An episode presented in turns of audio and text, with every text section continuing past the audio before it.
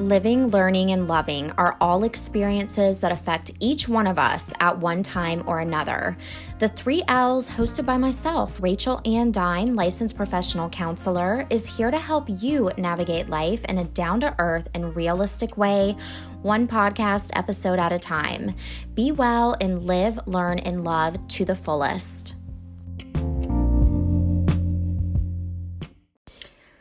Ah. Uh, He's so bipolar. She's so bipolar. So, these are just two of the phrases that are one of my biggest pet peeves when I hear people throw out the term bipolar in that almost derogatory way. And a lot of times it makes me really want to cringe inside, and I have to hold myself back, especially if it's in some social function. Um, Although there have been times where I have gently educated why we should not use those terms loosely to describe people. And it's mainly from my own previous experience and, and also my desire to try to destigmatize mental health issues. But just um, in terms of my previous experience with working with men and women who truly, truly met criteria for bipolar disorder, it is an absolutely can be um, an overwhelming issue. Uh, it can really cause a lot of negative effects to a person's life. In fact, some of my um, really, you know, I want to say favorite patients who I've ever worked with have met full blown criteria for BP1. Um, and so I want to get into bipolar disorder today, talk about the differences between BP1, bipolar disorder 1, and bipolar disorder 2. Um, so, one is uh, the hypomanic version, which we'll go over that, and one has manic episodes. Um, this is also for informational purposes. So if you have ever wondered, do I have some of these traits? Um, sometimes people in our lives can give us feedback. I think you have bipolar disorder, or gosh, you act so bipolar. And what they're really trying to convey is that maybe you just have some moodiness or mood fluctuations and it's too much for them to handle. But instead of saying that, they kind of go with that passive aggressive way of just saying, ah, oh, you are just so bipolar. So I want to break it down today. Um, uh, this is kind of my own personal note on bipolar disorder that it can be the most horrifically magnificent diagnosis. And I realize that that's quite the paradoxical way of saying it, um, horrifically magnificent, but it can be horrific in terms of kind of the loss of control that can happen when somebody is in a manic episode, the amount of debt that they incur by taking out credit cards, spending exorbitant amounts of money, having multiple sexual partners but it can also have this really magnificent side when in mania and creativity is born, um, writing happens, art is created. And so it's really, you know, fascinating to me how the brain can develop bipolar disorder. So let's just jump into it. And I, caveat statement if you have known or had somebody in your family who has suffered from or has bipolar disorder, then you can probably relate to a lot of this. That there's many different sides of it, it can wreak havoc. Um, and it can be really hard to deal with someone who does have bipolar disorder, especially if they're not compliant with their medication. So, that's the one thing about BP1 and BP2. This is probably one of the most easily treated mental health disorders with medication because there are medications out there that have been formulated to help keep people from flying into the manic episode or the major depressive episode. But guess what? When people don't experience mania, they become very disappointed. They miss the manic episodes in a lot of ways because that's when the boost of energy comes. Um, like I was saying before, that creativity. So it's an interesting ph- phenomenon that happens. So, the gist of it all types of bipolar disorder, BP1, BP2, are all kind of characterized by episodes of extreme mood. The highs are so high, and those are the manic episodes, and the lows are extremely low, and those are major depressive episodes. So we're talking can barely get out of bed, hygiene and grooming can truly go out the window. Um, and so, one of the main differences between BP1 and BP2 lies in that severity of the high highs or that manic episode. So, the rule of thumb here in, in deciphering whether whether you meet or someone meets criteria for BP1 or BP2 is do you have the extreme severity of the manic episode, um, which is true to bipolar 1, or is it a lesser version, more so on the depressive episode spectrum, which would meet more criteria for BP2? So let's break down more in detail kind of that DSM diagnostic criteria. And the DSM is the Diagnostic and Statistical Manual, um, and that is what mental health providers go off of to make diagnoses. There's some problems with it, um, but it is a great tool. I mean, I have my copy sitting right here next to me. It is a great tool for understanding maybe what somebody's going through and being able to formulate a treatment plan. So, I've alluded to all this before. Uh, I'm not going to get too far into my issues with the DSM, but for the purpose of bipolar 1, here is what these DSM criterion are. So, for manic episodes, this is when a person feels exceptional energy, a sense of restlessness, trouble concentrating, feelings of euphoria and that euphoric feeling, the extreme happiness, that's what hooks a person into enjoying the the manic episode, to thinking that they're on top of the world. Um, manic episodes can also have risky behaviors and very, very poor sleep. So, usually, when I'm trying to assess whether or not somebody has bipolar disorder, I'll ask them, Do you ever go several nights, a week at a time with little to no sleep? So in some of the most severe cases that I have worked with and this is more this was more in the inpatient setting back in those days of my um, mental health career, it would literally be days that people would not get sleep. And if they did, it would be like 15 minutes, maybe an hour at a time. And as we all know, the body can't function like that.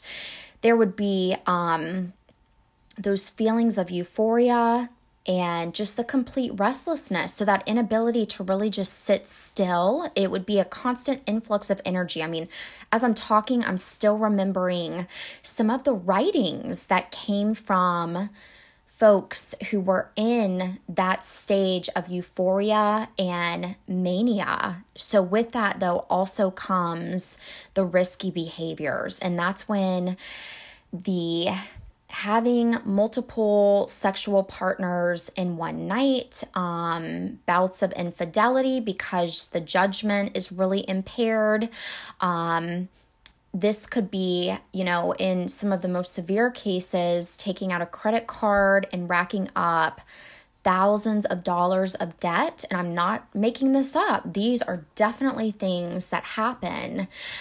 So, with that being said, I mean, when, when, people come to me and they say, Yeah, you know, my mom thinks I have bipolar disorder. And I start going through the list of some of these things that have happened it, it is so evident that there's they do not meet any criteria at least for bp1 so if you've ever been given that feedback or you've even said that about somebody i just i want you to stop and think about it for a second. Um, i think it's important this is me going on a little bit of a soapbox i think it's so important to take some of those terms out of everyday language because it can be really harmful. And I'm thinking about the people who truly suffer from bipolar disorder. So to tell somebody, uh, you are just so bipolar, or um, to receive that feedback from a parent, a friend, a family member, it can be very hurtful, especially if you don't actually possess the disorder. Um, and you know, I meant to talk about this initially in the beginning, but my mind is going in different places. So, bipolar disorder literally came about to describe two poles, two opposite ends of the spectrum. So, as we know, bi, bi means two. And so, bipolar those are those are the two like i said opposite ends of the spectrum the man- mania episodes of extreme high energy and the depression so back in the day it was called um, manic depression but now we know that it's called bipolar disorder and it, it has the, the mania and the major depression so moving on to bipolar 2 disorder. So, this is the one where I always kind of consider it the lesser version of BP1. And bipolar 2 involves a major depressive episode lasting at least two weeks and has at least one hypomanic episode. So that's your period that's less severe than a full blown manic episode, but it must have occurred for the major depression for two weeks and then that one hypomanic episode. So, once again, that lesser version of a full blown manic episode that would happen in BP1. So, people with bipolar 2 don't often experience manic episodes that are intense enough to require hospitalization. Sometimes uh, BP2 is misdiagnosed as depression because um, the depressive symptoms are often the symptoms that people seek treatment for. Um, you know, the hypomania can almost feel like a reprieve, like, oh my gosh, I'm coming out of this major depressive um, episode. So um, that's just something for you to keep in mind. So let's get a little bit more into mania, because truly, how the brain creates this manic episode is quite fascinating. And, um, so, as we've talked about, the manic episode can bring about poor decision making, of course, that non compliance with medication, but it can bring about that creative energy. Um, lots of plans can be made. Sometimes they can be a bit nonsensical and not make 100% sense. And that is because the person is just in such a state of euphoria or high energy that it's almost like your thoughts can't keep up with one another. Just as soon as one thought comes in, the next one's hitting you, and so on and so forth. Um, manic episodes can at sometimes be so intense that it starts to interfere with your daily activities. It becomes hard to go to work if you've only had 30 minutes of sleep, or it's hard to carry on a kind of almost rational conversation when you are planning to, in your manic episode, start your own company or um, recategorize the elements on the periodic table. Um, and these are just all certain things that I've heard. Um, so it is very difficult to redirect someone in a manic episode towards a calmer and more reasonable state because at that point, that is their reality. So that was always the stance I took, even with severe schizophrenia, schizoaffective, is that when somebody is in kind of that manic episode or um, experiencing the severe hallucinations or delusions, in that moment, that's their reality. So I saw it as a futile effort to try to convince someone that they weren't the president of the United States or they weren't the owner of every or the Mall of America, something like that. Um, instead, if you ever believe that somebody is a risk of harm to themselves or someone else, that's when treatment, potentially involuntary treatment in an inpatient psychiatric facility, should occur.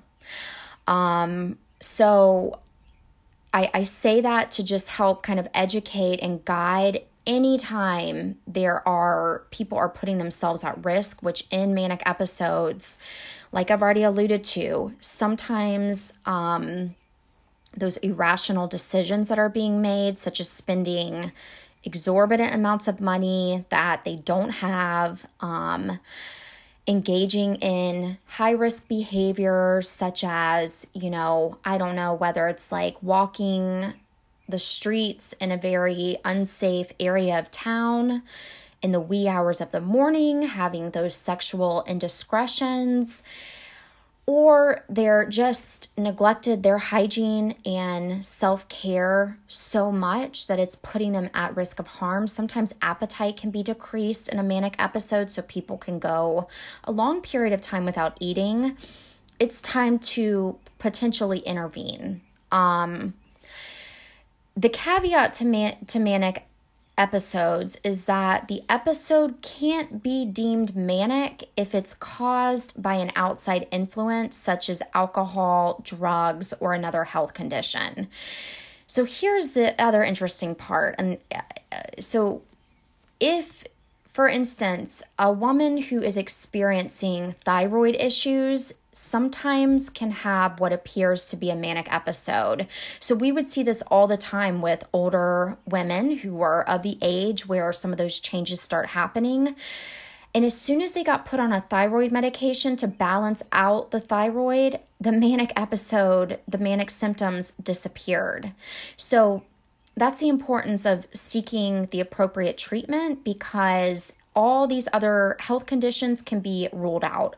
We also know that certain drugs, methamphetamine, stimulants, if taken in excess, they can also encourage manic like symptoms, cocaine, things of that nature. So, moving forward to more on the hypomanic episode. So, as we have said, it's a less severe episode from the true state of mania, but it is still going to be a state that a person goes into that's not their normal state. So, the differences would potentially be extreme enough so that people around you may notice that something is wrong.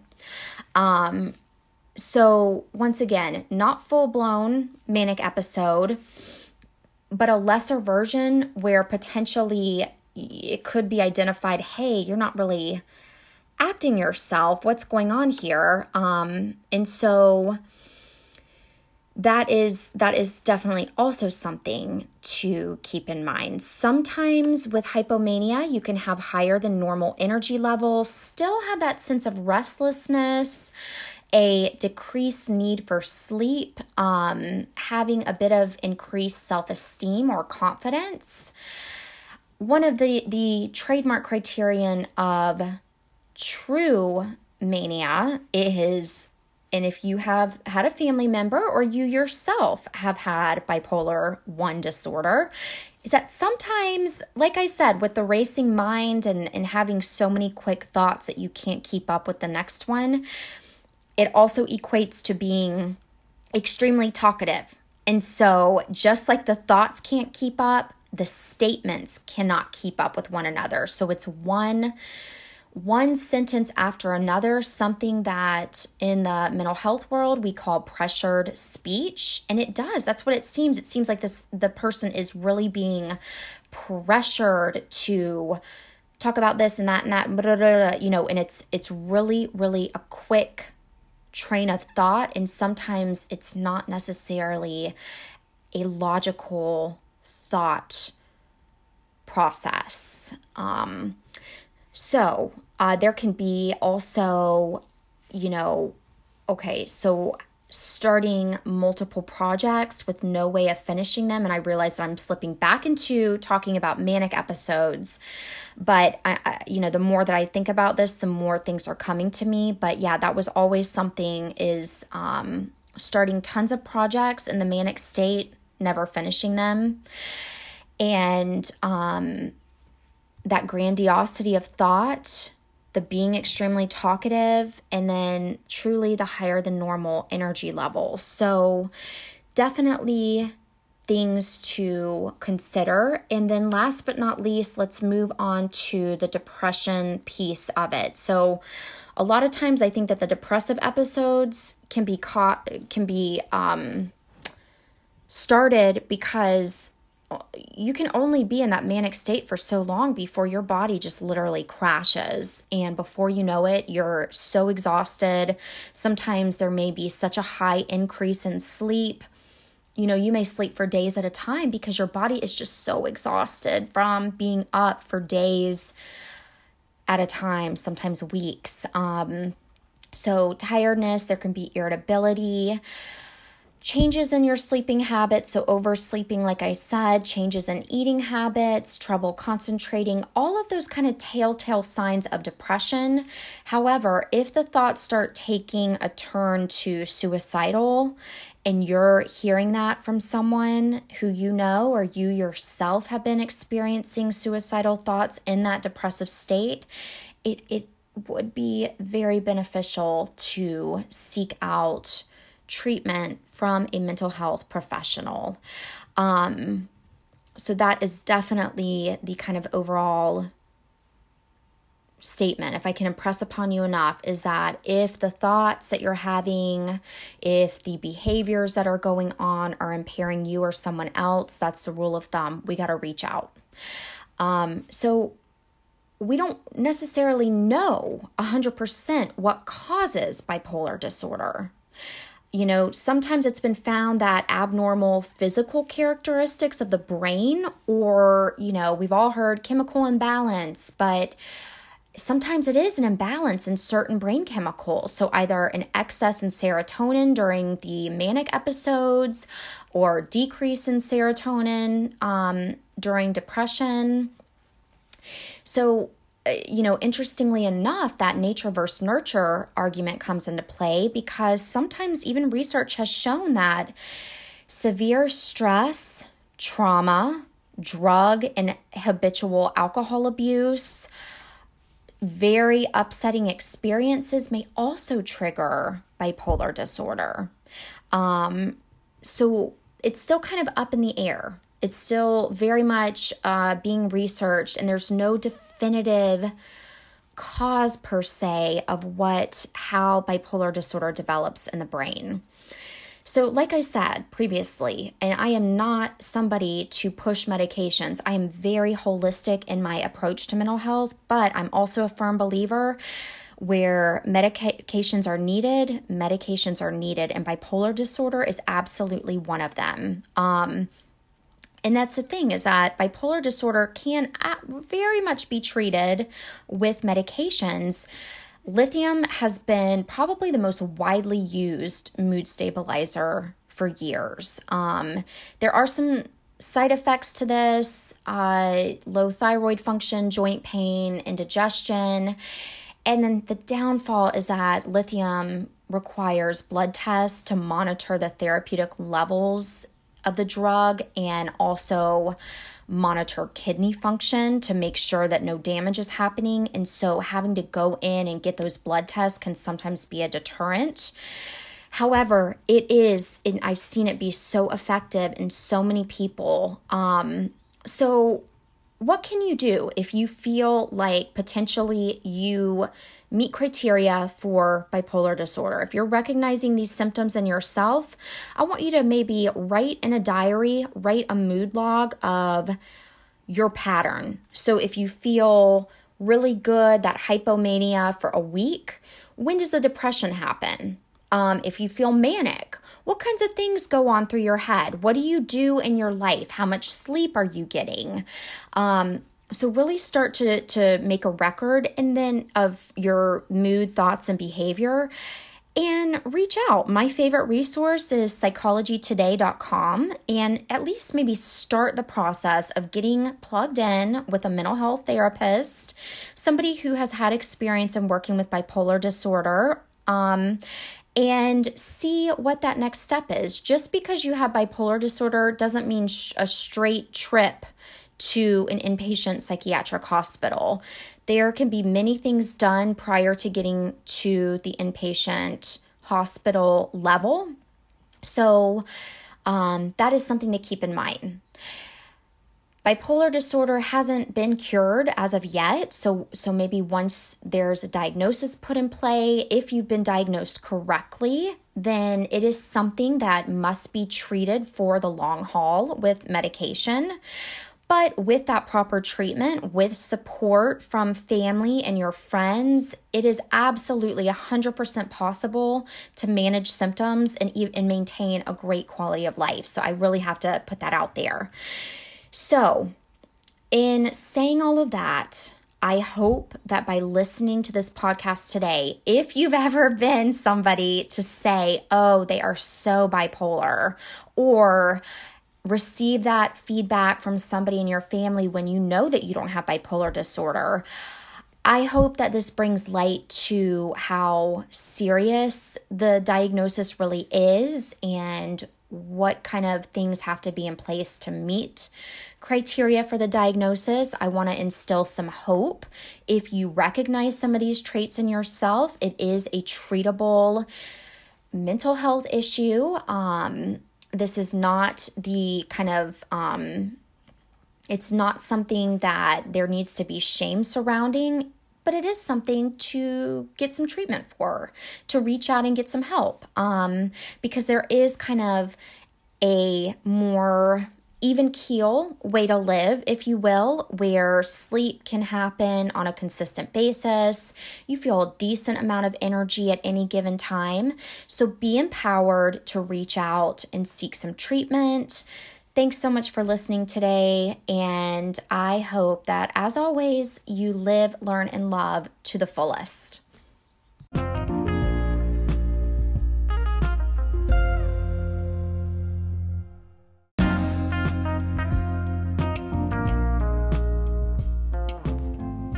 So much for tuning in to the three L's today. If you like what you've heard, please subscribe or consider giving a rating, especially on Apple Podcasts, so that more people can find the three L's and tune in as well.